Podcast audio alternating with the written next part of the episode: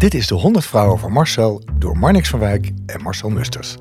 Pablo Cabenda is deze week in Keulen. Daarom ben ik er. Ja, daarom ben jij er, Marnix. En met wie gaan we praten? In deze aflevering gaan we praten met eh, mijn vriendin, eh, schrijfster en nu ook actrice Maria Goos. Ja, leuk. leuk. Want die ken je ook. nou, kennen is een groot woord. Nou, je hebt haar geïnterviewd. Ja, ja ik heb haar eh, ruim tien jaar geleden geïnterviewd voor mijn studie, filmstudie. Toen ben ik bij de thuis geweest en toen hebben we, denk ik, nou, anderhalf uur gesproken. En, Over eh, eh, het filmen. over het vak. Ja, Oh, wat leuk. En is het resultaat nog ergens te zien eigenlijk? Eh, ja het staat, het staat nog op YouTube, ja. Maria Oh. Goos over het vak. Nou, ga, ga, ga ik zeker nog even Ja, kijken. leuk, leuk. En wat, hoe ken jij haar? Ik ken haar van oud geld. Nou, eigenlijk van daarvoor. Toen speelde ik een voorstelling in Ruigoord, onder Ja. controle. Daar kwam zij kijken met ehm, Yvonne van der Hurk. Want ze waren bezig met een nieuwe serie Oud Geld. Ah, ja. half jaren negentig. En eh, Ja. uiteindelijk eh, vond ze me dus heel erg goed en Ja. leuk, begrijp ik. En Ja. eh, heb ik die rol gekregen toen. Ja, ja, die ook heel goed paste. die paste wel, ja. Ja, ja. En, en we hebben toen daarna heel veel samengewerkt. We hebben dus en die serie gedaan, maar ook toneel samen over onze moeders. Smoeder, Ja. hele mooie voorstelling. Ja, ze heeft zoveel gedaan, hè? Ja, ze heeft ontzettend veel gedaan. Daar komen we niet eens aan toe, wa- waarschijnlijk. Nee. Ik ben heel benieuwd. Ik ook. We gaan het? Horen.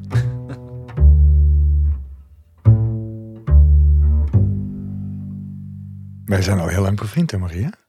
Weet je nog de eerste keer dat we elkaar ontmoet hebben? Mm, ja, ik geloof, het was in een kerkje. Het was niet Ruigoord, maar wel zoiets, toch? Oh, Toen Yvonne van der Hurk had tegen mij gezegd... je moet mee naar een voorstelling van Mug met de Gouden Tand. Er zit een geweldige acteur in. Die moet je zien. En Ja. dat was jij. ja, dat was denk ik wel in Ruigoord. Oh ja? Onder controle. Ja. Dat weet ik nog, dat jij kwam kijken met, eh, met haar. Want jij was toen al de schrijfster Maria Goos. Eh, Van Pleidooi en zo. wanneer was dat dan? Ik denk rond 95? Ja, inderdaad. Dat was dus voor oud geld. Misschien had ik wel tegen Yvonne gezegd: we zoeken iemand voor eh, de rol van Erik van Dijk, de rock'n'roller in oud geld. Misschien heeft zij toen wel gezegd: nou, moet je aan Marcel Musters denken, maar ik kende jou niet. Oh, was dat in Ruigoord? Ja, ik weet, ik weet het nog precies zo. Wat leuk, daar ga ik vanavond naartoe. Wat leuk. Ja, oh leuk. Ja, wij speelden onder controle daar gewoon eenmalig. En eh Met een Vlaamse jongen. Rafael Trog, die inmiddels is overleden aan aids. Oh.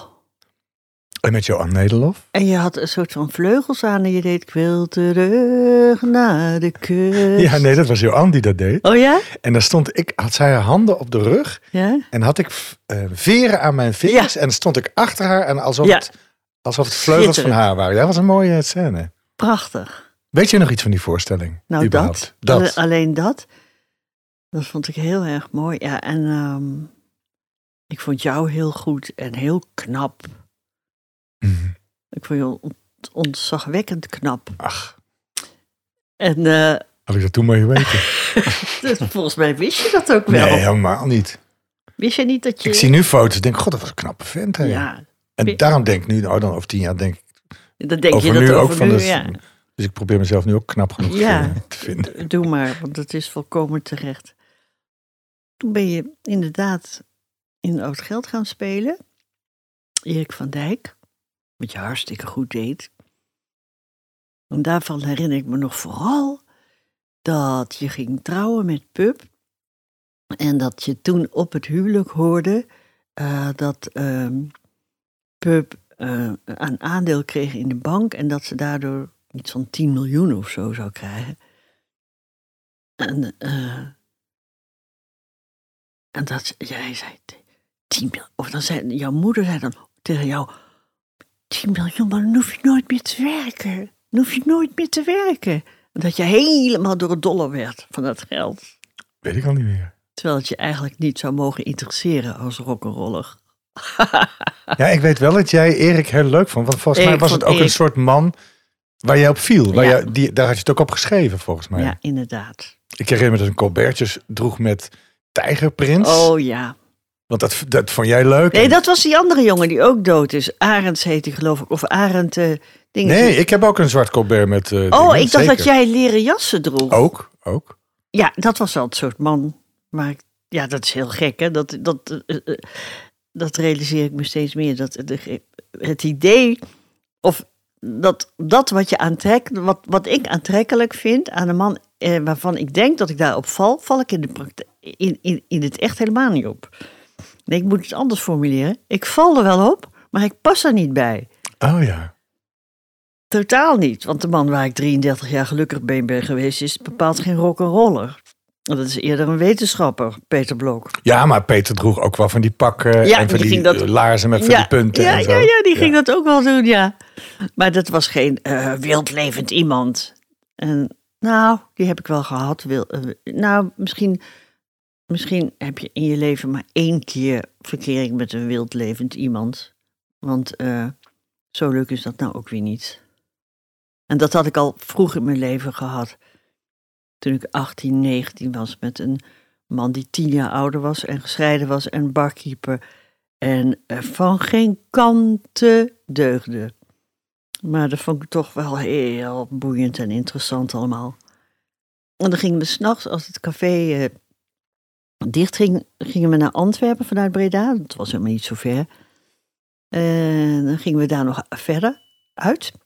En ehm, toen passeerden we nog de grens. Daar zat nog een echte grensbewaker. Een, een, een, dikke, een dikke man. En die, die deed zo vanuit zijn hokje, want die zat een beetje te tukken. Die deed zo van, ruim maar door. En toen zei eh, Jan, het is toch eigenlijk schandalig dat die man dat zegt. Want eh, we zouden wel in een gestolen auto kunnen rijden. Ik zou wel geen rijbewijs kunnen hebben. Dat bleek later gewoon allemaal waar. Oh ja? Oh ja? Zo'n type.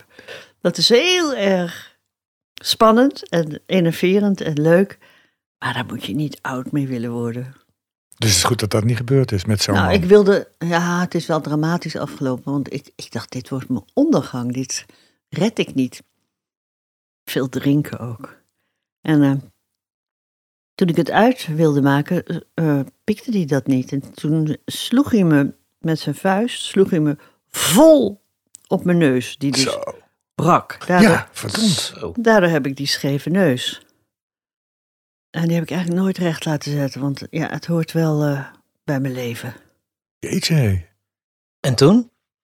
Nou, toen had ik die gebroken neus. En ehm, toen ging ik naar huis. En mijn moeder, dat is ook een typische reactie. Die ziet dus mijn gezwollen gezicht. En die zegt, eh, koud washandje opdoen. Dat was alles wat ze zei. Ze vroeg niet hoe kom je aan die gebroken neus of wat is er gebeurd. Koud washandje opdoen. Dat was het. Ik denk dat ze die shit gewoon niet wilde horen. Of dat ze dacht eigen schuld, of ik weet het niet. We hebben het er nooit meer over gehad. En toen dacht ik, ik moet weg uit Breda. Want anders kom ik nooit van die man af. En toen ben ik naar eh, Brussel gegaan. Oh, wist ik helemaal niet. Naar een toneelgroep daar.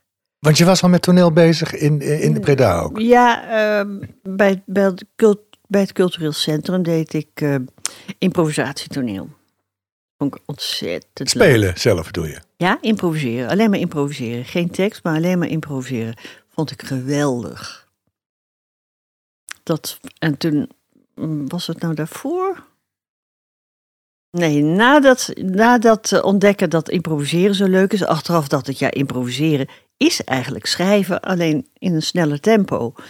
Maar daar heb ik heel veel, als schrijver heb ik van improviseren ontzettend veel geleerd. Want improviseer je ook in je hoofd als je aan het schrijven Ja, bent. precies. Eh, de dynamiek van improviseren, dat je dat tempo moet maken. Dat je niet bij elke zin moet nadenken, is dit nou wel de goede zin? Dat doen veel schrijvers. Hè? Die, maken het, die schrijven precies dat op eh, wat ze bedoelen. En dan krijgt het meteen iets eh, mechanisch. Je moet juist zo schrijven. Eh, mensen slaan maar een beetje een slag naar wat ze eigenlijk willen ze. Ze weten vaak niet precies wat ze willen zeggen, omdat, het, eh, omdat, omdat taal maar een hele beperkte manier van communiceren is. Wij overschatten dat een beetje. We denken dat we met taal dat dat alles kan verhelderen of verduidelijken of kan overbrengen. Maar eh, het is ook onze beperking. Ehm, en dat moet je je als schrijver heel goed realiseren. Dat mensen nooit precies, of bijna nooit, precies dat zeggen wat ze willen zeggen. Of wat ze bedoelen. Dus, en daarvoor, daar heb je, daar heb je, daar heb je tempo voor nodig. Je moet durven een beetje roekeloos, een beetje gevaarlijk, een beetje ondoordacht eh, te schrijven. Zoals je bij improviseren ook tempo moet maken. Je kan niet bij elke zin denken, wat zal ik... We hadden één jongen op de toneelschool, zat ik mee in de klas, Klaas, en die kon het niet. En eh, als je daarmee improviseerde, dan zei hij bij alles... eh, hij speelde altijd iemand die, die, die zei van... Oh, nou, ik sta hier wel even van te kijken. Ehm, Nou, ik sta met mijn mond vol tanden. Nou, jee, ik moet er even... Ja, god, ik weet even niet wat ik moet zeggen. Die heeft toneelschool ook niet afgemaakt, want die kon het gewoon niet. Want, kreeg je, kreeg je, want jij deed de regieopleiding, toch? Ja, docent regie. Maar dan kreeg je ook eh, spelles. Ja, zeker. Ah, vond, dat vond ik het leukste. Waarom ben je niet naar toneelschool eh, toneelacteur geworden dan? Durfde ik niet. Maar dat wilde je eigenlijk wel. Nou, ja, ik, ik wilde, ik had het werktheater al gezien en ik wilde theater maken zoals het werktheater. Ik wilde Ik met mensen theater Ja, maken. Met ja. mensen, niet teksttoneel. Tekst, geschreven tekst, Tsjechov of zo, dat kende ik trouwens ook helemaal niet. Ik ook niet, ja. Ik heb precies hetzelfde. Wij, wij gingen nooit naar het theater thuis. eh, dus ik wist helemaal niet wat teksttoneel nou eigenlijk was. Ik kende dat alleen van televisie. Ehm, hoe heette het ook alweer? Kort en klein. Improvisatie eh, dinges was dat. Oh ja, dat- dat, dat ken ik niet. Maar ik bedoel, die stukken met, met Karel van Eyck en, Oh ja. en, en Co van Dijk en Ellen Vogel en zo. Die stukken van Couperus, van eh, oude mensen, de dingen die voorbij gaan. Nou, dat, dat was wel een, vorm van spelen die ik fantastisch vond. Maar dat, ik dacht niet dat dat iets voor mij was. En dat kwam ook omdat ik toen, in die periode van, van Jan, eh, mijn HAVO niet gehaald had. In een kledingwinkeltje, tweedehands kledingwinkeltje werkte. En dat er toen iemand binnenkwam, en ik noem haar altijd mijn engel, Jes Vriends. Die zat op de toneelschool in Maastricht en we raakten aan de praten. En toen zei ze, oh, ben jij, zit jij op improvisatietoneel?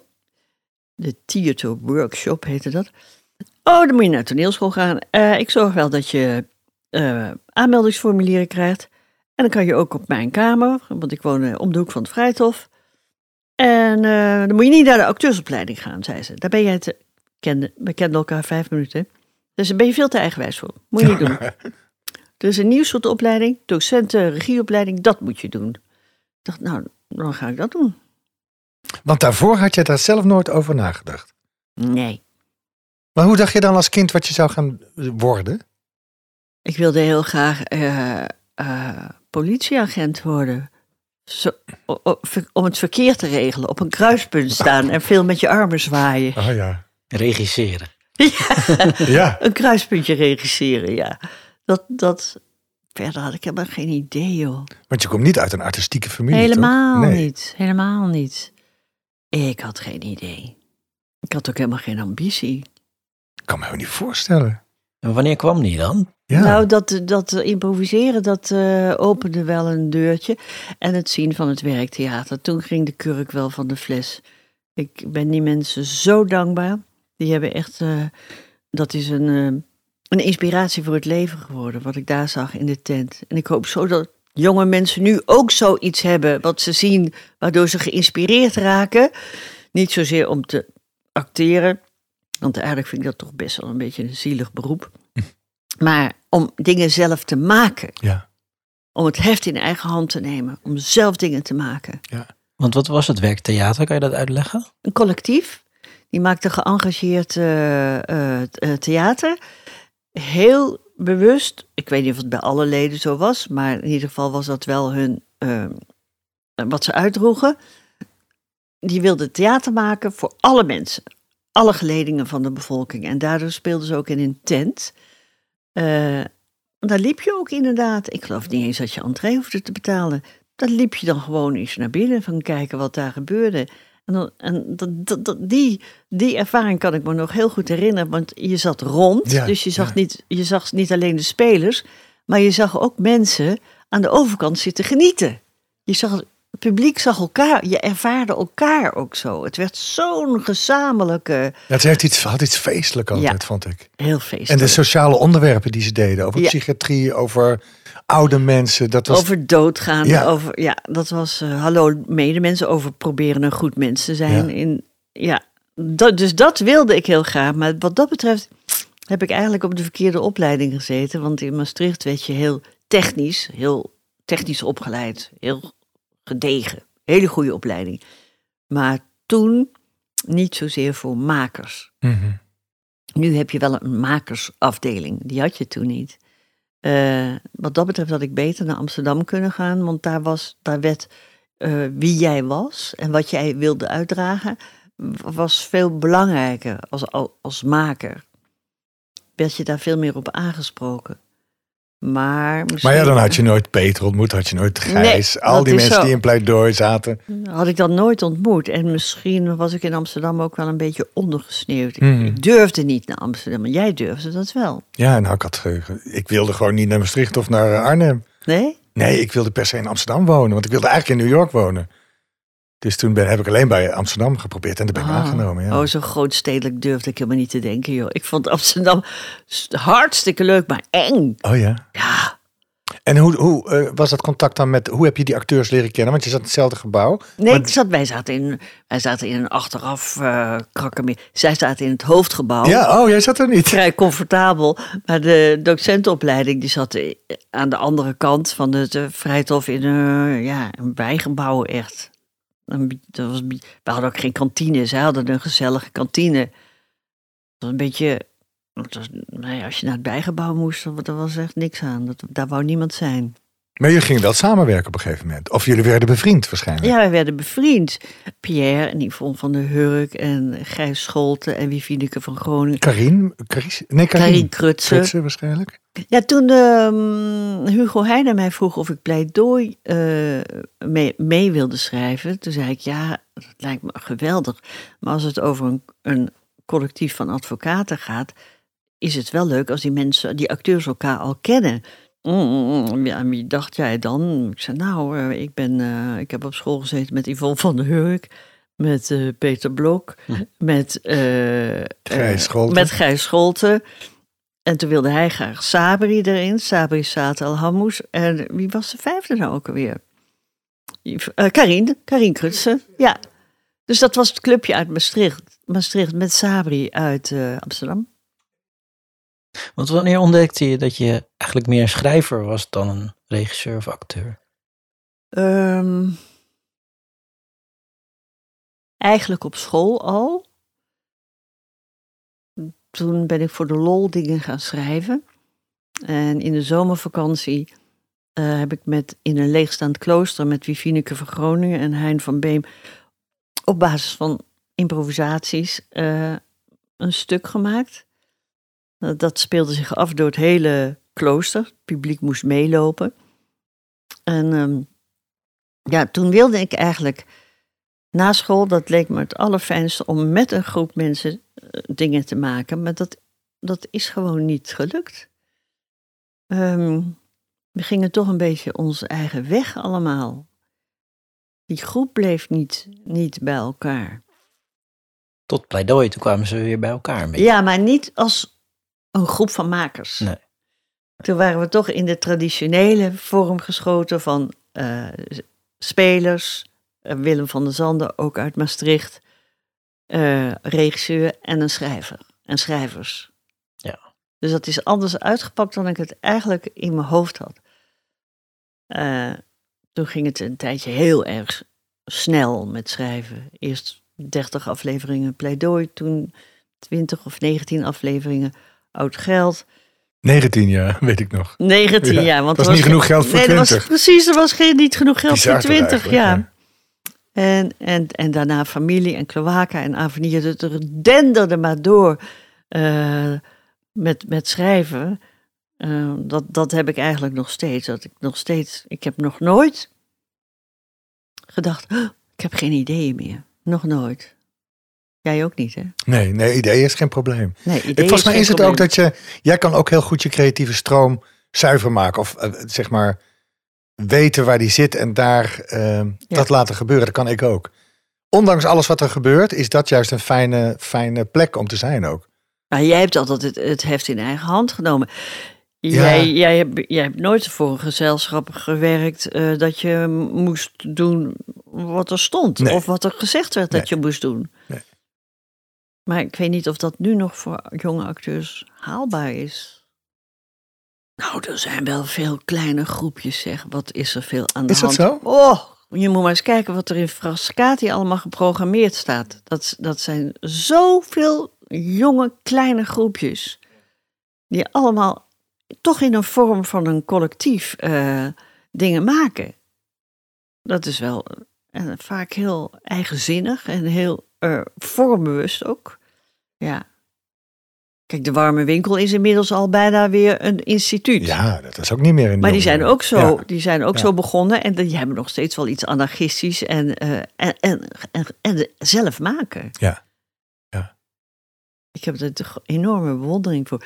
Eigenlijk met de mensen die dat niet doen, die hun hele leven alleen maar blijven acteren en nooit iets zelf maken, vind ik ook iets, in veel gevallen een beetje iets treurigs krijgen. Dat is het ook. Maar je hebt vaak geen keus. Waarom is het treurig? Nou, Nou- als je... Ja, ga je gang.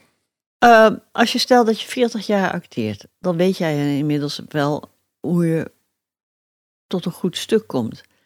Maar als je dan weer te maken krijgt met jonge, jonge regisseurs die het, eh, het wiel weer opnieuw gaan uitvinden, anciëniteit telt dan niet. Dan heb jij als acteur, die het al 40 jaar doet, gewoon maar weer mee te gaan met opnieuw het wiel uitvinden. Of, maar, of je gaat gewoon weer mee in een proces waarvan je denkt, dit en dat. Jouw expertise doet er niet toe. Zeker in Nederland niet. Waar de Omdat je niet bepaalt. Nee, omdat je niet bepaalt. Omdat de regisseur het bepaalt. Dat vind ik wel heel treurig. Ja. Maar ja, ik wou nog zeggen over dat samen maken. Dat is eigenlijk na die hele house van familie, kloaken, avenir. Smoeder zat dat tussendoor. Mhm. Dat, was, dat, dat was wel weer wat ik altijd heb gewild. Ja. Samen maken. Ja. Hier op de Nieuwmarkt eh, in de, in de taai heel veel praten over onze moeders en, eh, en, en het dan nog, eh, gaan doen. Ja. En dat werd later werd dat met de Oemi, met Nasreddin Char over zijn moeder, werd dat zo. En uit het hoofd, twee weken met Loes naar Parijs geweest en zij maar praten, praten, praten over heel haar leven. Daar heb ik een stuk van gemaakt. En nu, En nu seksklimaat. en seksklimaat met Sieger en Michiel ook praten, praten, praten en een stuk maken. Dus eigenlijk is het niet met improviseren op de vloer, maar aan tafel, ouwe hoer, praten, praten, praten, praten. ehm, is het toch een beetje die vorm geworden. Ja. En dat Ja. vind, ik, vind ik wel de aller, aller, allermooiste vorm. En zit jij dan de hele tijd te schrijven Ja. of onthoud je veel? Ik zit me een rotje te schrijven. Zeker in het geval bij eh, Loes, omdat het zo'n lang leven is. En eh, eh, zij, zij kan dat, dat vond ik heel knap. Zij kon puur anekdotisch vertellen, zonder daarbij in te vullen wat ze daarbij voelde of wat ze er vanzelf van vond. Heel, heel mooi, precies, eh, in de goede volgorde, heel sec vertellen. Toen gebeurde er dat, toen gebeurde er dat. En dat is voor een schrijver heel fijn, want dan kan ik het zelf inkleuren. En bij seksklimaat was het anders, omdat we, eh, wij zijn vrienden en we wisten helemaal niet. We dachten, hè, we hebben de hulp gemaakt. Dat was ook na heel veel interviews met bankiers. ja, dat ging over de financiële wereld, toch? Ja. ging over de, Ja, toen dachten we, ja, leuk, leuk, we gaan weer een stuk maken.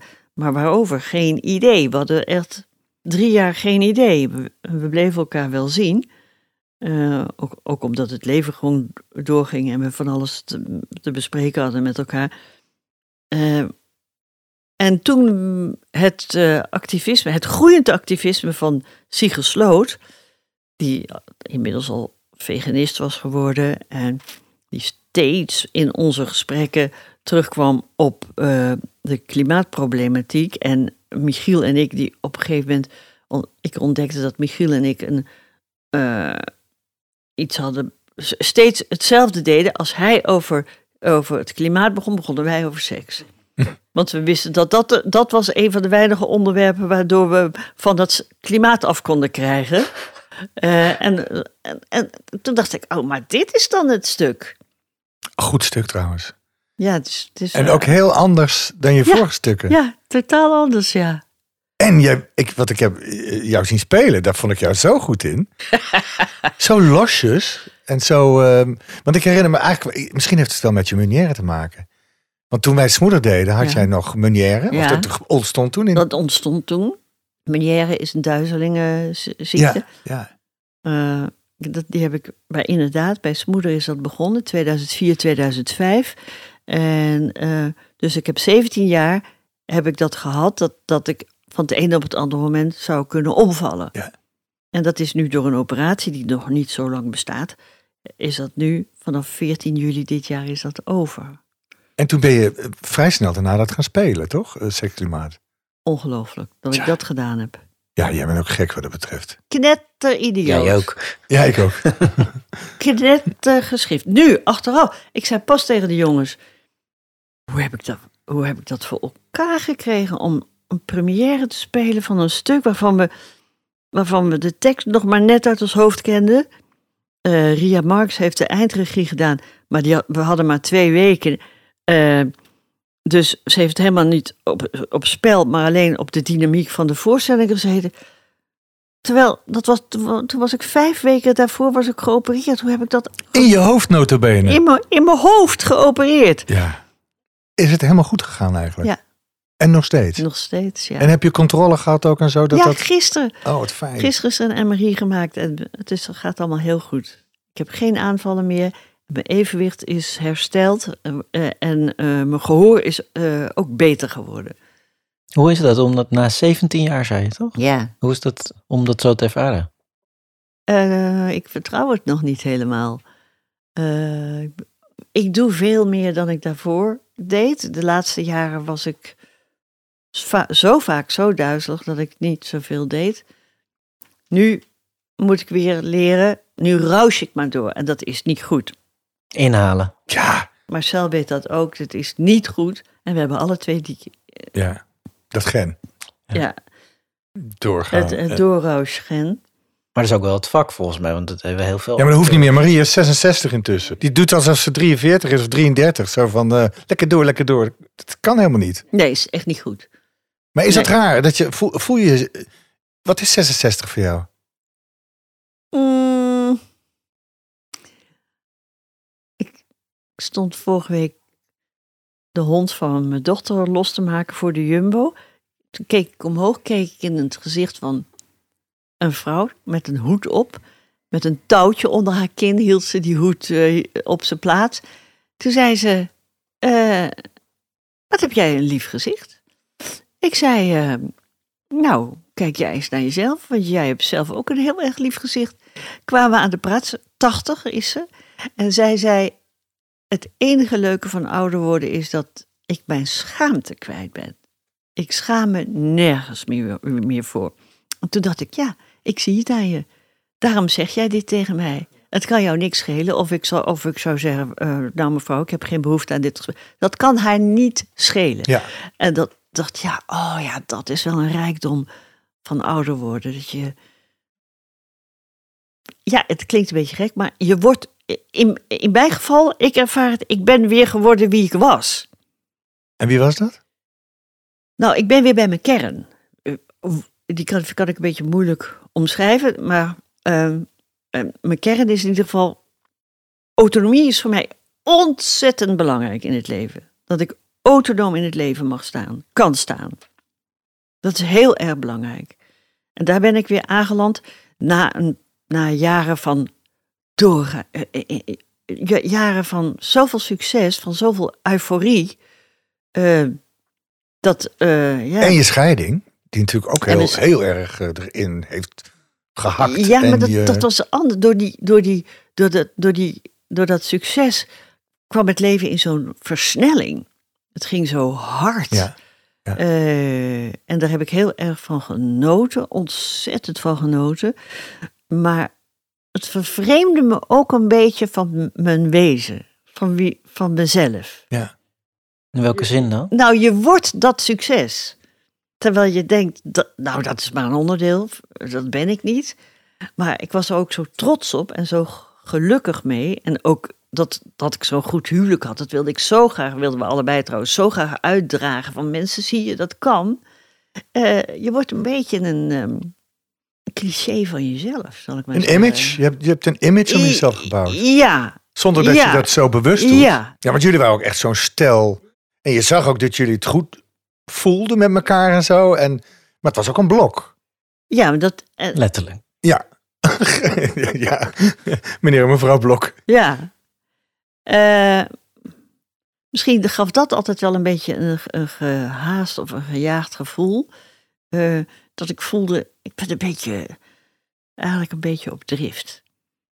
En eh, ouder worden, en eh, scheiding heeft daar eh, ook zeker mee te maken, eh, werpt je weer terug op, wie, op de essentie van wie je bent. Ja, dat heb ik echt bij jou gezien. En dat vond ik het mooie, nou ja, het mooie aan de scheiding. Het goede en aan dit deel in jouw leven. Omdat ik zie dat je heel dicht bij, bij jezelf bent Ja. gekomen. Ik vond een heel goed voorbeeld dat jij ineens kan klussen. Dat je van alles kan sinds de scheiding. De meeste vrouwen kunnen dat niet, maar jij hebt het aangepakt. Je hebt gedacht, vanwege je autonomiteit, ik wil Ja. niet afhankelijk zijn van die mannen. Absoluut niet. Ja, maar dat is heel erg goed. Dat, de, Maar ik snap niet dat andere mensen. Ik snap niet als je een alleenstaande vrouw bent en er komt een man bij je eten, dat je dan al in je achterhoofd hebt. nou, ik hoop dat er een, op een bepaald moment moet ik aan hem gaan vragen. Oh, trouwens, eh, zou, dat schilderij, hè, dat staat hier al zo lang op. Zou jij misschien. ja. Houd toch op, mensen, doen we het toch zelf. ja, maar schat, jij hebt bij mij de gordijnen opgehangen en ik, geboord in, in mijn huisje. Ja, Oh, dat is ook autonomie. niet. Ja, dat vond ik geweldig. Dat je weer met een zaag stond, met, met, met een arm, met je lymfdingen nog van je kanker. Ja, Arm, maar gewoon sta je daar te zagen. ja heerlijk. Ja, Heerlijk, heerlijk. Ja, vind ik heel... eh, Toen zei ik tegen hem, nou moet je het zelf eens proberen. Dus ik gaf hem een boormachine in zijn hand. Het was boven zijn Dat hoofd, moest hij boren. Nou, dat ging gewoon niet. Hij, is- elke keer als die boor aanging, schrok hij zich te pletter. Oeh, god, oh god. oh god. maar ik ga Maar nog je, wel hebt zo'n ook niet, cursus je hebt het ook niet echt geprobeerd. Ja, maar ik heb bijna geen kracht in die hand boven mijn dinges. Boven mijn, als ik hem hoog moet houden. Terwijl je zo, zo'n autonome iemand bent, maar, jij kan, maar die afhankelijkheid die je hebt van andere mensen, zit jij helemaal niet mee. Eh, ja, daar zit ik wel mee. Maar ik heb gelukkig heel veel leuke vrienden om me heen die me graag helpen. En ik help hen ook graag met de dingen waar ik goed in ben. Oké, Dus dat is een beetje de exchange. oké. Ik ben nooit in nood geweest om het te moeten doen. Nee, nooit echt. Hij, is zo, eh, hij heeft zo'n grote charme. Hij heeft altijd mensen die voor hem klaarstaan. Ja. Dat heb ik helemaal niet. Oh, hou toch op. Nee, mensen denken altijd, oh die redt het wel. Ja. Oh, oh, die hoef je niet te helpen. Dat, eh, dat, Nee, maar je moet ook om hulp vragen. Dat heb ik geleerd. Dat En heb dat- ik nooit gedaan. mm, dat vind Dat ik... kan jij niet. Nee, maar dat is het verschil. Als, als, een, als een nood aan de man is wel hoor, denk ik. Hanneke Groenteman zei in de podcast dat Marcel iets kinderlijk naïefs heeft. Ja, vind wat ik ook. Ontwapenend werkt. Ja, heel ontwapenend, ja. Ja. Ik ken weinig mensen die zo, eh, ja, zo, zo charmant zijn. Waar, wij zijn een aantal keer samen op reis geweest. Oh ja, En dan eh, spirituele reis. spirituele reizen. En dan zaten we in een groep. En dan was ik elke keer verbaasd. Het had er ook iets dwangmatigs, moet ik zeggen. We waren nog niet aangeland. En hij zat al diep in een gesprek over iemand die thuis bij je hield. Of eh, iemand. of het maakt niet uit wat. Ja, dat vind ik zat, hij, leuk. zat hij zo intens te luisteren. Nou ja, dat vinden mensen wel Ja, geweldig. maar er zijn zoveel leuke mensen. Dat, dat is gewoon zo. Je moet het alleen zien. Maar ik dacht, we zitten hier op een spirituele reis. Kom Ja. op, doe even een beetje rustig. Ja, dat is waar. Ga even een uurtje je- op, op, op, op je terrasje zitten of naar de zee staren. Dat, toen, zei hij, toen zei hij zelf ook, Marcel zei zelf. Ja, ik zeg dit tegen maar niks, mensen. Eh, zei hij, ja, maar het is dwangmatig. Ik kan niet anders. Maar je ziet zo'n hele groep dan ook helemaal. Het zijn allemaal. En die, daar, schrijft hij nu nog steeds mee. Hè? Eh, Nou, ik ben nu een beetje aan, dat aan het afbouwen, want dat kan niet. Dat is te veel geweest. Al die... eh, Zeker als jij altijd zo bent, dan heb je inmiddels zoveel mensen Ja. waarmee je... ja. Ik bedoel, ik doe niet voor niks 100 vrouwen, de, de 100 vrouwen, Ja, Marcel. precies. Iedereen zegt 100 vrouwen, ken je 100 vrouwen? Ja. Ik zeg, oh, die ken ik nog veel meer. ja, En echt, zeg, ze, kom je aan die 100? Ja, makkelijk. ja, Ik nee. ken zoveel leuke eh, vrouwen waar ik echt een, een goede band mee voel. Ja, dat heb ik helemaal niet. Het tegendeel. Als we dan op zo'n spirituele reis bij zo'n groep, Dan keek ik die mensen aan en dacht, jullie interesseren mij helemaal niet. Totaal niet. Interesseert me geen bal, jullie levens. maar dat kwam ook een beetje omdat hij dat zo compenseerde. Ja, ik kan het zeggen, want eh, eigenlijk wil je dat wel. Ja, ik heb er wel, door de oefeningen, heb ik wel, door meditatie en yoga, dat is wel belangrijk geworden in mijn leven. Maar op de yoga school ging me het gedrag van de mensen ook een beetje irriteren. Mhm. Dat het zo naar binnen gericht was. Hè, dat mensen, als je dan naar buiten ging, eh, mensen niet even de deur eh, voor iemand anders openhielden, maar gewoon voor je neus neerkwam. Of dat ik zag, jongens, hier wonen mensen naast die school. Je gaat niet je fiets tegen hun deur aanzetten. Ja. Dat, dat, dat ging me zo storen. Dat klopt ook helemaal niet met het wezen van yoga. Dus het krijgt iets eh, zelfbevlekkerigs. Maar dat is overal misschien wel, dat gedrag. Alleen helpt yoga er niet tegen. Eh, blijkbaar niet. Nee. Blijkbaar niet. Ja. Ik vroeg me net nog af, ben je anders gaan schrijven nadat je je kern had teruggevonden? Mm, ja, ik denk het wel. Dat seksklimaat is wel. Als er iets nou op het werktheater lijkt wat ik eh, gemaakt heb, is dat eh, wel mijn laatste stuk. Is dat wel seksklimaat? Dat is wel geëngageerder dan al het werk daarvoor. Mm, dat heeft er misschien wel mee te maken, ja. Ja. Ja, ik was op de toneelschool en de jaren daarna veel geëngageerder dan in die jaren dat ik zoveel produceerde. Ja. Ik was helemaal gewoon knijtergek van dat schrijven. Dat heeft me zoveel geluk gegeven. Karakters maken, verhalen maken. En ze waren nooit oppervlakkig. Het ging altijd wel. Cloaca is eigenlijk ook een heel geëngageerd stuk. Maar ze waren nooit zo maatschappelijk. En dat, dat is dit, dat is dit wel. Heel erg. Seksklimaat, ja. Ja, ik vind seksklimaat een heel activerend stuk. Ja. En dat vind ik heel fijn aan, omdat het niet alleen maar een stuk is, een toneelstuk wat je vaak hebt, en daar kan je dan leuk over praten, maar dit zet je aan het denken, doordat jullie zo persoonlijk vertellen hoe dat tussen jullie vergaan is en hoe iedereen erover denkt, dat het mij in ieder geval heel erg stimuleert om door te denken. Het is niet te, te, te stoppen bij, eh, nou zo en zo doe ik het. Nee, ik kan ook bij Extension Rebellion. Als Ja. ik Sieger hoor, denk ik, wauw, wat ontzettend goed dat je dat doet. ja. Terwijl ik jullie alle twee ook heel goed begrijp, eh, Michiel en jou. Toen wij begonnen met elkaar regelmatig zien. eh, we zagen elkaar altijd al wel vanaf 2008, maar vanaf 2016 zagen we elkaar veel regelmatiger. En toen was hij nog vegetariër, inmiddels is hij veganist, inmiddels is hij woordvoerder van Extinction. Eh, en wij, Michiel en ik, hij trekt ons echt vooruit. Hij is altijd, hij is, Sigrid is ons altijd een stap voor.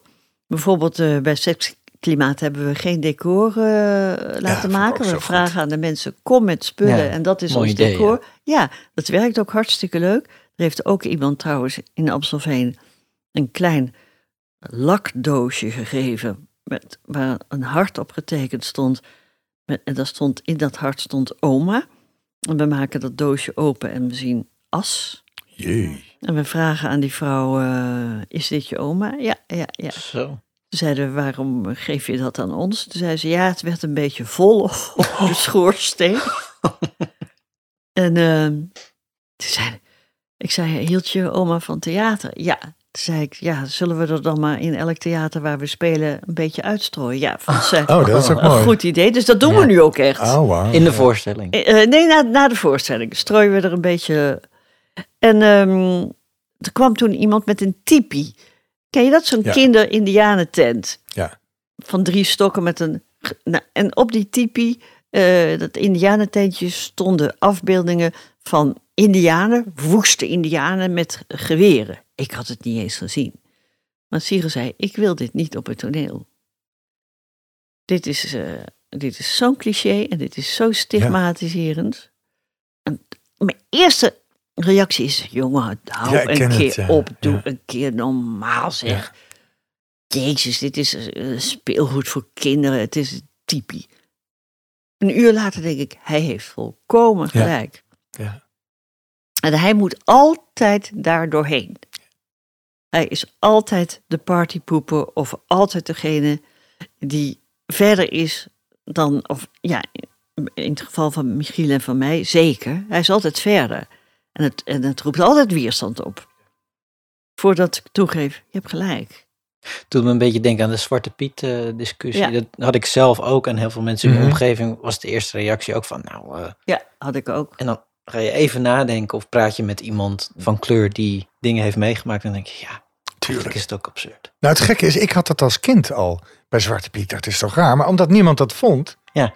dacht ik, nou, dat is niet zo raar. Het is gewoon. En zo zijn eigenlijk meer dingen dat ik nu denk, oh, maar als kind voelde ik dat veel ehm, zuiverder aan dan nu. Maar weet je dat hele Sinterklaas gebeuren? Het is totaal. Hoe krijg je kinderen vanaf hun vierde consumptieverslaafd? Ja. Met het, met het Sinterklaasjournaal. Dat gaat alleen maar over cadeautjes, cadeautjes, cadeautjes. En in de schoen, ik heb het, omdat ik een kleinkind heb, een paar keer gezien. De, eh, de- je schoen zetten gaat niet meer over een chocoladekikkertje met een leuk eh, aluminiumfolietje. Nee, het gaat over cadeautjes. Dat is, treintjes en vrachtwagentjes. Of nou, vrachtwagen, kwam een prachtige grote vrachtwagen, werd er naast die schoen gezet. Past er niet in de schoen? Past er niet in de schoen. Dat, ik denk, waar zijn we nou toch mee bezig, mensen? En dat hele opgefokte, dat verhaal met die pa- pakjes botertjes gezonken, kinderen overstuur. Het is een spelletje. Wij maken het echt en daar maken we zoveel mee kapot. Als je tegen kinderen, als jij, Marnix, tegen jouw kind zou zeggen... Ik, ga nu, ik ben nu Sinterklaas en, je, en het kind staat ernaast terwijl jij je omkleedt. Ja. Daarna ben je Ben je Sinterklaas. Sinterklaas? Precies. Die illusie, dat is het. Waarom doen we dat niet? Waarom. Mijn kind, eh, kleinkind is nu vijf en die zegt Sinterklaas is dood. Ik vind het wel een beetje zielig voor haar, want eh, Waarom zegt ze dat? omdat wij dat tegen haar gezegd Oh, hebben. De echte Sinterklaas Ja, ja, is de dood. echte Sinterklaas. Dus nu zit ze in zo'n schemergebied van, ja, wie is dit dan, hè? Wie is deze Sinterklaas dan? En dat laten we dan nog even in het midden. Want je isoleert zo'n kind ook Ja. op Ja. school. Ja. Als zij de enige is die zegt, dit is een nepbaard en het is allemaal eh, maar gespeeld, dan, dan krijg je ook een, ma- maak je het voor dat kind ook moeilijk. Dus we laten het nu een beetje zo ertussen. Maar we doen, we hebben dit jaar ook geen cadeautjes gedaan eh, voor de volwassen mensen. Want het is gewoon maar veel te veel. Ja. En volwassenen hebben toch ook alles al. We hebben alles al. Ik, heb, ik zei ook tegen Leentje, ik vraag, ik vraag niks aan Sinterklaas, want oma heeft alles al. Ik heb echt alles al, vond zij heel gek. Maar, en en die pieten vind ik ook zo stom. Jongens, het voorbeeld is er al. Sesamstraat deed het al in 1970 met paarse poppen en blauwe en Mhm. gele en groene en oranje. Zo hadden we die roetveeg. Snap ik ook wel dat, dat, eh, eh, dat sommige mensen dat heel vervelend vinden, want mensen zijn heel herkenbaar daardoor. Waarom hebben we niet dat heel feestelijk gemaakt met helemaal oranje gesminkt en Ja. helemaal groen en helemaal blauw en helemaal paars? Dat was zo prachtig feestelijk geweest. Maar dat is komt door al die ouders die, die zelf hun herinneringen hebben aan hun Sinterklaas. En dan willen ze dat hun kind hetzelfde meemaakt. Terwijl en dan wordt het die een kinderen zal het een worst wezen, weet je Ja, wel? precies. En Ja. nou is het zo'n poldermodelachtig Pietje met hier en daar een veeg. Dat dat vind ik armoeig. Terwijl die, die regenboogkleuren hebben ook nog iets, iets Ja. extra's nog Ja. mooi Ja. om mee te geven. Ja, ja. Ik weet nog toen in Sinterklaas, toen ik erachter kwam dat hij niet bestond, Ja, jij was helemaal... was, was, was ik kapot. Ja. Bestaat hij niet? En toen de volgende gedachte was, dus ze hebben, iedereen heeft tegen mij zitten liegen. Het zou zo betoverend kunnen zijn Ja. ja, als je kinderen laat zien van... Dit ben ik. En Spelen. nu ben ik Sinterklaas. Precies. Speels. Fantasie. Fantasie. Fantasie. En ze gaan er totaal in mee. Ja, ja. Moet nou eens moeder denken. En uit de voorstellingsmoeder. Dus, mijn moeder zei altijd, eh, fantasie, dat heb je hele leven. Dat moet je gebruiken. En de gratis, daar moet je echt gebruik van maken. Want ik heb er heel veel aan gehad, mijn hele leven. En daar heeft ze zo gelijk in. Ja. Daar leven wij van. Ja, daar Van leven we fantasie. van. Ja. Ik vind ook, het lijkt me heel zwaar voor mensen die een leven niet kunnen inperken, eh, begrenzen door werk, wat in ons geval dan eh, dingen maken is, theater maken of films maken of onze, met onze fantasie een nieuwe wereld maken. Maar daardoor zit er dan wel mooi een, een grensje omheen. Want als ik niet werk, vind ik de wereld wel heel groot. En veel. En eh, voel ik me een beetje verloren. Als er geen kadertje omheen zit. Dus ja, dat, dat vind ik ook wel een beetje zielig eigenlijk. Dat ik waarschijnlijk mijn hele leven zal moeten blijven werken. Al is het maar een beetje. Om, om, om, Om dat kader, om, eh, ja, om dat kader te hebben. Om niet te verzuipen in de, in de realiteit. Ja. Zou je dat hebben als je dit werk niet had? Ja. Soms werk ik een paar maanden niet en dan word ik altijd somber. En, En waar word je dan somber van? Van de veelheid van de dingen. Ja. Maar niet van, het, van de ellendige van de veelheid van de dingen. Het is wel. eh, het is wel zingeving. Dat, dat werk. Mhm. Ja, je geeft vorm aan het leven. Ja, je geeft vorm aan het leven. En anders geeft het leven vorm aan mij. Ja. Maar dat wil ik niet. Ja. Want ik ben een autonoom iemand. En dat heeft, vind ik ook wel een armoedig kantje hebben. Ik moet zo vaak denken, ik ben nu, ben, ben nu bijna 67. Dan denk ik, god, er zijn zoveel mensen die met pensioen gaan. En die daar dan, die nooit meer hoeven te werken. Die, die, dat, die het leven zelf genoeg vinden. Die vinden dat fijn. Maar wat, zou jij, wat, wat is er nog wat je zou willen doen dan? Nou, ik heb een stuk voor Loes en Pierre geschreven, Zoek. Eh, en dat is maar zeven keer gespeeld, want eh, corona. En we zouden na de corona zouden we het oppakken. En toen zei ik, jongens, ik vind het niet goed genoeg. Oh, je hebt het niet opgepakt. En Loes vond het verschrikkelijk. Pierre begreep het wel. Ehm, het was gewoon niet goed genoeg. Wat niet? Het was te oppervlakkig. Het was te makkelijk. Dat vonden de mensen ook. Nee, mensen vonden het wel, vond, maar mensen vonden het wel mooi. Ik, maar ik voelde, ik voelde me echt eh, o- onbehagelijk. Ik voelde me ongemakkelijk als ik ernaar keek. Ik schaamde me een beetje. Ik schaamde me. Ik dacht, ja, dit zijn allemaal wel leuke karakters. En het is ook wel lollig, maar meer is het niet. Maar Pierre, of Loes vond het geweldig om met Pierre te spelen. Ze heeft he- heerlijk gespeeld. Ja, ja. Ze was een beetje haar vreugde in het spelen kwijt. En dat kreeg ze weer terug door dit stuk. Dus zij wilde het graag doen. Pieter Kramer had het geregisseerd. En uiteindelijk hebben we dan toch wel besloten om dat niet, eh, te, niet te doen. Mm, nu ga ik het wel opnieuw bekijken. Of ik, het, of ik er iets mee kan doen waardoor het, wat, waardoor het relevantie krijgt. Waardoor het betekenis krijgt. Het was te... Ja, het was allemaal wel bekwaam. ja. En eh, mensen moesten er wel om lachen en mensen waren wel een beetje ontroerd. Maar ik dacht, ja, jongens, dit kan linksaf. Er kan een scène in, er kan een scène uit. Het was gewoon niet goed genoeg. Nou, wel goed dat jullie dat gestopt hebben dan. Ja, knap. Ja, Dat vind ik ook wel, want het, het scheelt ook heel veel geld. ja natuurlijk. En het is ook eh, lastig voor heel veel mensen. Maar het is, Ja. als het niet goed is, is het niet goed. Als je Nee, het zelf niet uiteindelijk, voor, uiteindelijk, voor Loes was het het- de hardste dobber. Pierre zei, hey, mm, ja, ja, ja, ik begrijp het wel. Eh, maar Loes zei, ja, maar... eh, ik zei, jullie spelen het geweldig, maar daardoor, daardoor ligt het lat ook zo hoog. Oh, we gaan naar een stuk met Loes en Pierre. Ja, ja. Dan moet je niet denken, dus dan zit het wel goed. Dan moet je denken, oh, het is uh, Loes en Pierre spelen mijn stuk. Dan moet je echt wel met een heel goed stuk komen. Anders wordt het te makkelijk. Ja, Want het wordt toch wel goed als Ja. zij het doen. ja, ja. Dan We komen- verdoezelt het We eigenlijk. eh, komen er wel mee weg, weet je wel. Maar dat, ja, dan, dan, daar, word ik toch ongelukkig van. ja. Ik wil nog heel even over seks praten op oude Dat is leeftijd. goed.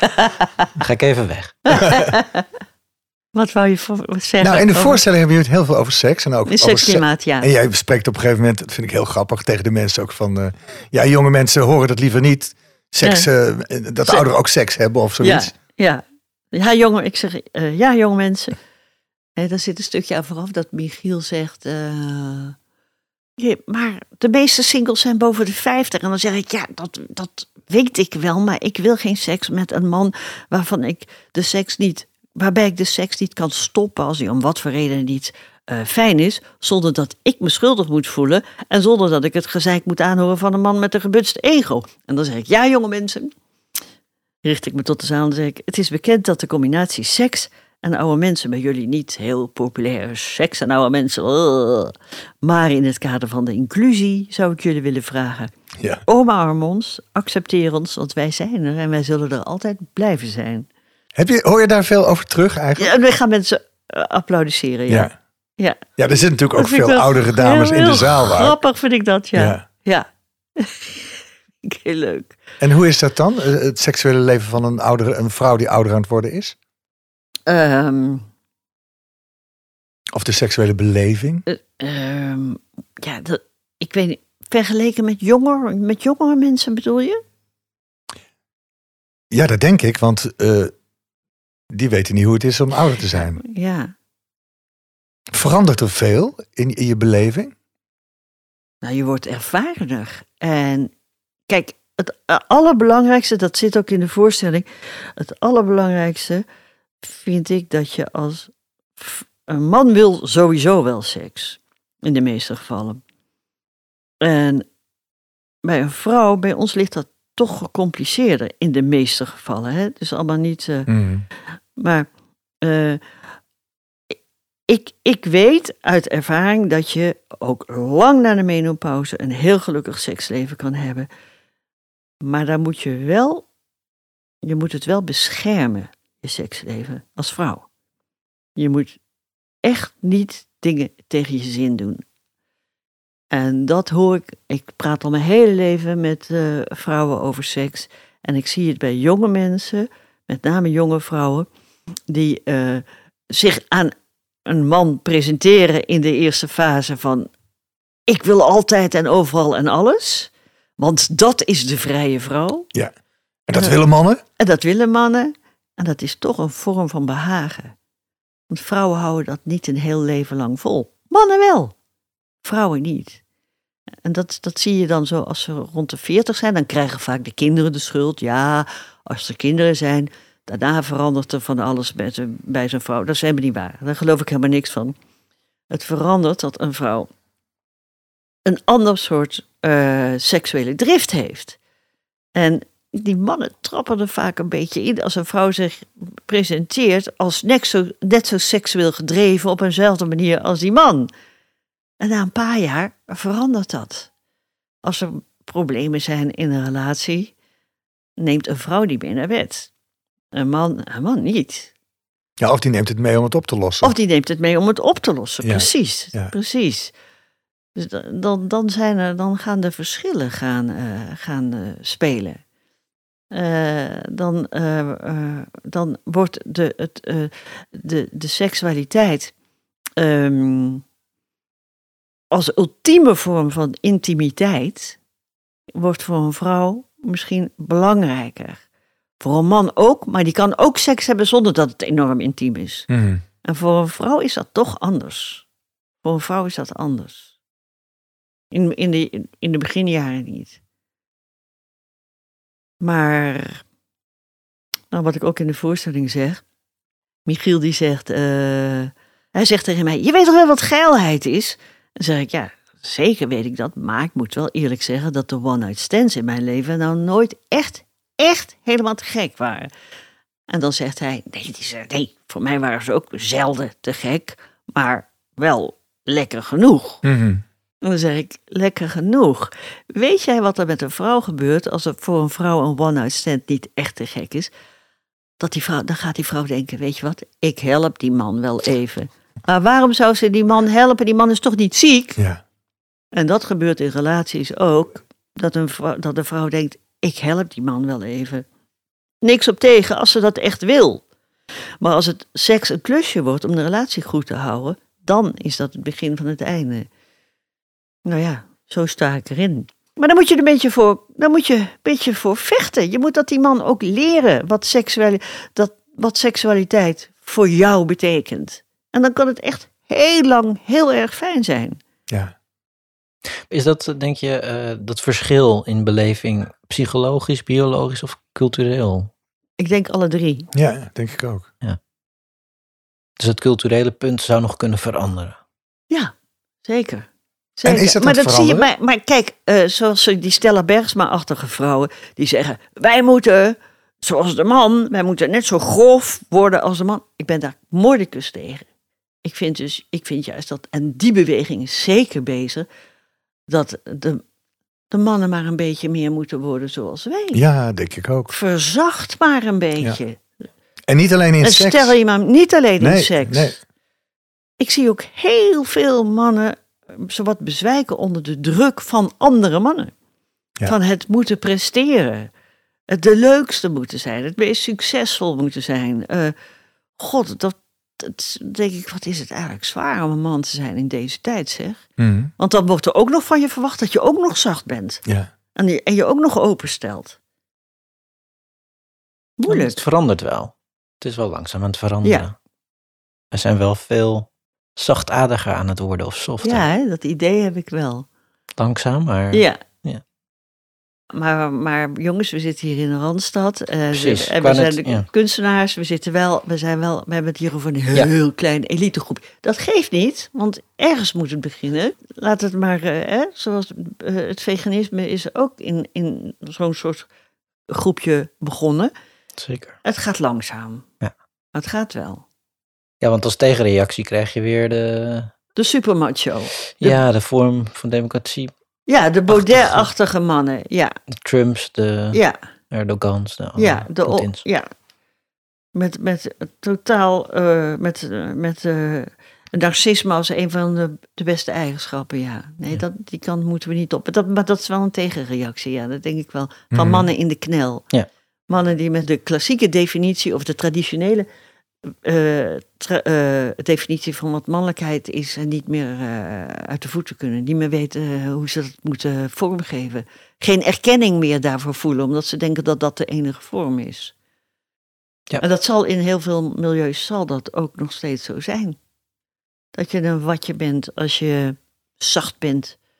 Of wat terughoudend bent. Of een beetje bescheiden bent. Dat, eh, Of niet van voetbal houdt. of niet van voetbal houdt. Hou jij van voetbal, eh, Marnik? Ik nee. Ik ook niet. Nee. En jij bent hetero. ja, Dat is helemaal raar, toch? Of niet? Wordt dat je aangespro- eh, aangepraat door Nee. anderen? nee, maar ik ben wel nog steeds een uitzondering, dat wel. Ja. Ja, en zeker vroeger, dan was het altijd... eh, ging iedereen de kroeg in en ging ik soms wel eens mee, maar dan vond ik het gewoon gezellig om mee te gaan naar de kroeg. Maar die voetbalwedstrijd interesseerde me dan niet. Ja. Dus dat, ja, se- seks op eh, oudere leeftijd. Ik wil maar zeggen, het hoopgevende is, het kan echt een heel leven lang meegaan en, en fijn zijn. Ik heb ook wel eens gehoord, toen ik kanker had, 2007, eh, toen, toen vroeg de oncoloog, hoe is het eh, met je seksleven? Ik zei, nou, prima, dat heeft geen invloed gehad. Maar ik hoor dat wel vaak van vrouwen. Toen zij zei, ja, maar het wordt ook wel eens gebruikt door een vrouw om er vanaf te zijn. Ja, natuurlijk. Mm. Ja. ja, maar ik kan me ook voorstellen als je kanker hebt, net als jij, je hebt, of kan ik dat zeggen, nieuwe borsten? Of niet nieuwe Eén. borsten, één, die Eén ene nieuwe borst. borst. Dat dat ontzettend heftig is aan je lijf en dat dan iemand anders daarmee moet. Ik bedoel, het is zo kwetsbaar lijkt me. Ja. Ja. Het is al lang geleden en mijn zus heeft nu dezelfde kanker. Ook dezelfde. Mijn zus heeft borstkanker ook met, op twee plekken in haar borst. En nu zit ik op de andere stoel. Zit ik naast haar als eh, eh, degene met de ervaring. Mm, ja, ik zie aan haar hoe verschrikkelijk het is. Maar dat kan ik me toch niet zo goed herinneren. Ik kan me toch vooral herinneren dat het eigenlijk altijd heel gezellig was. Dat er altijd mensen waren. Ja, je had heel veel mensen altijd om je heen. En, Dat ik eh, me heel beschermd voelde, ja. heel erg veilig voelde. Eh, dat we tussen de chemo's, Peter en ik, altijd een, er een ontzettend leuk uitje gingen hebben van twee, drie dagen. Eh, de therapeut vroeg aan Roos en Sarah, aan mijn dochters... dat moet toch verschrikkelijk voor jullie zijn geweest... dat, dat je een periode hebt gedacht dat je moeder doodging. En ze zeiden alle twee oprecht nee. Nee, daar hebben we nou geen trauma aan overgehouden. Het was wel... Het was zacht. Ze was er altijd. eh, het was heel rustig thuis. Nee, dat hebben we heel goed gedaan. Dat is Peter ook heel goed gedaan. Nou, nu moet ik wel meteen aan iets anders denken. Eh, dat ik met godverdomme die, die, die, die geschonden borst en mijn kale kop in, de, in, de, in bad zat. Eh, en dat ik zo bang was voor de toekomst dat ik dacht, eh, gezondheid is nooit meer normaal. Ik zal mijn hele leven deze angst voelen bij elk hoesje, bij elk eh, ding. Ik ga dood, ik ga dood. Dat ik toen wel op een punt stond, dacht, nou dan maar nu.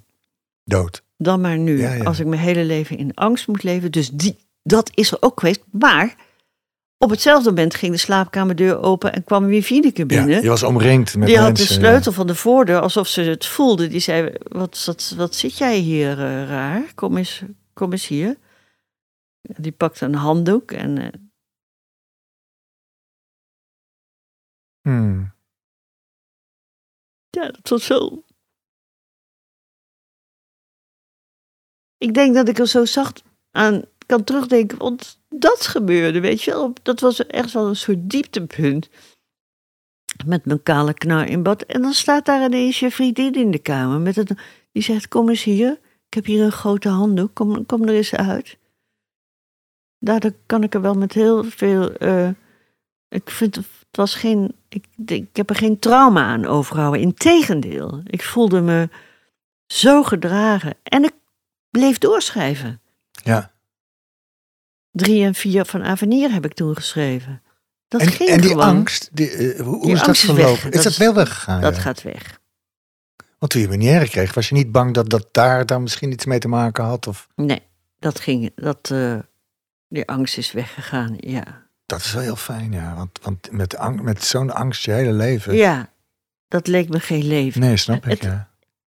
In die voorstelling, verdriet is het ding met veren gaat, dat gaat heel erg over een kraai. Misschien dat het me daar, daarom ook wel zo emotioneerde, die voorstelling. Want die- in die eerste jaren had ik die kraai bij me.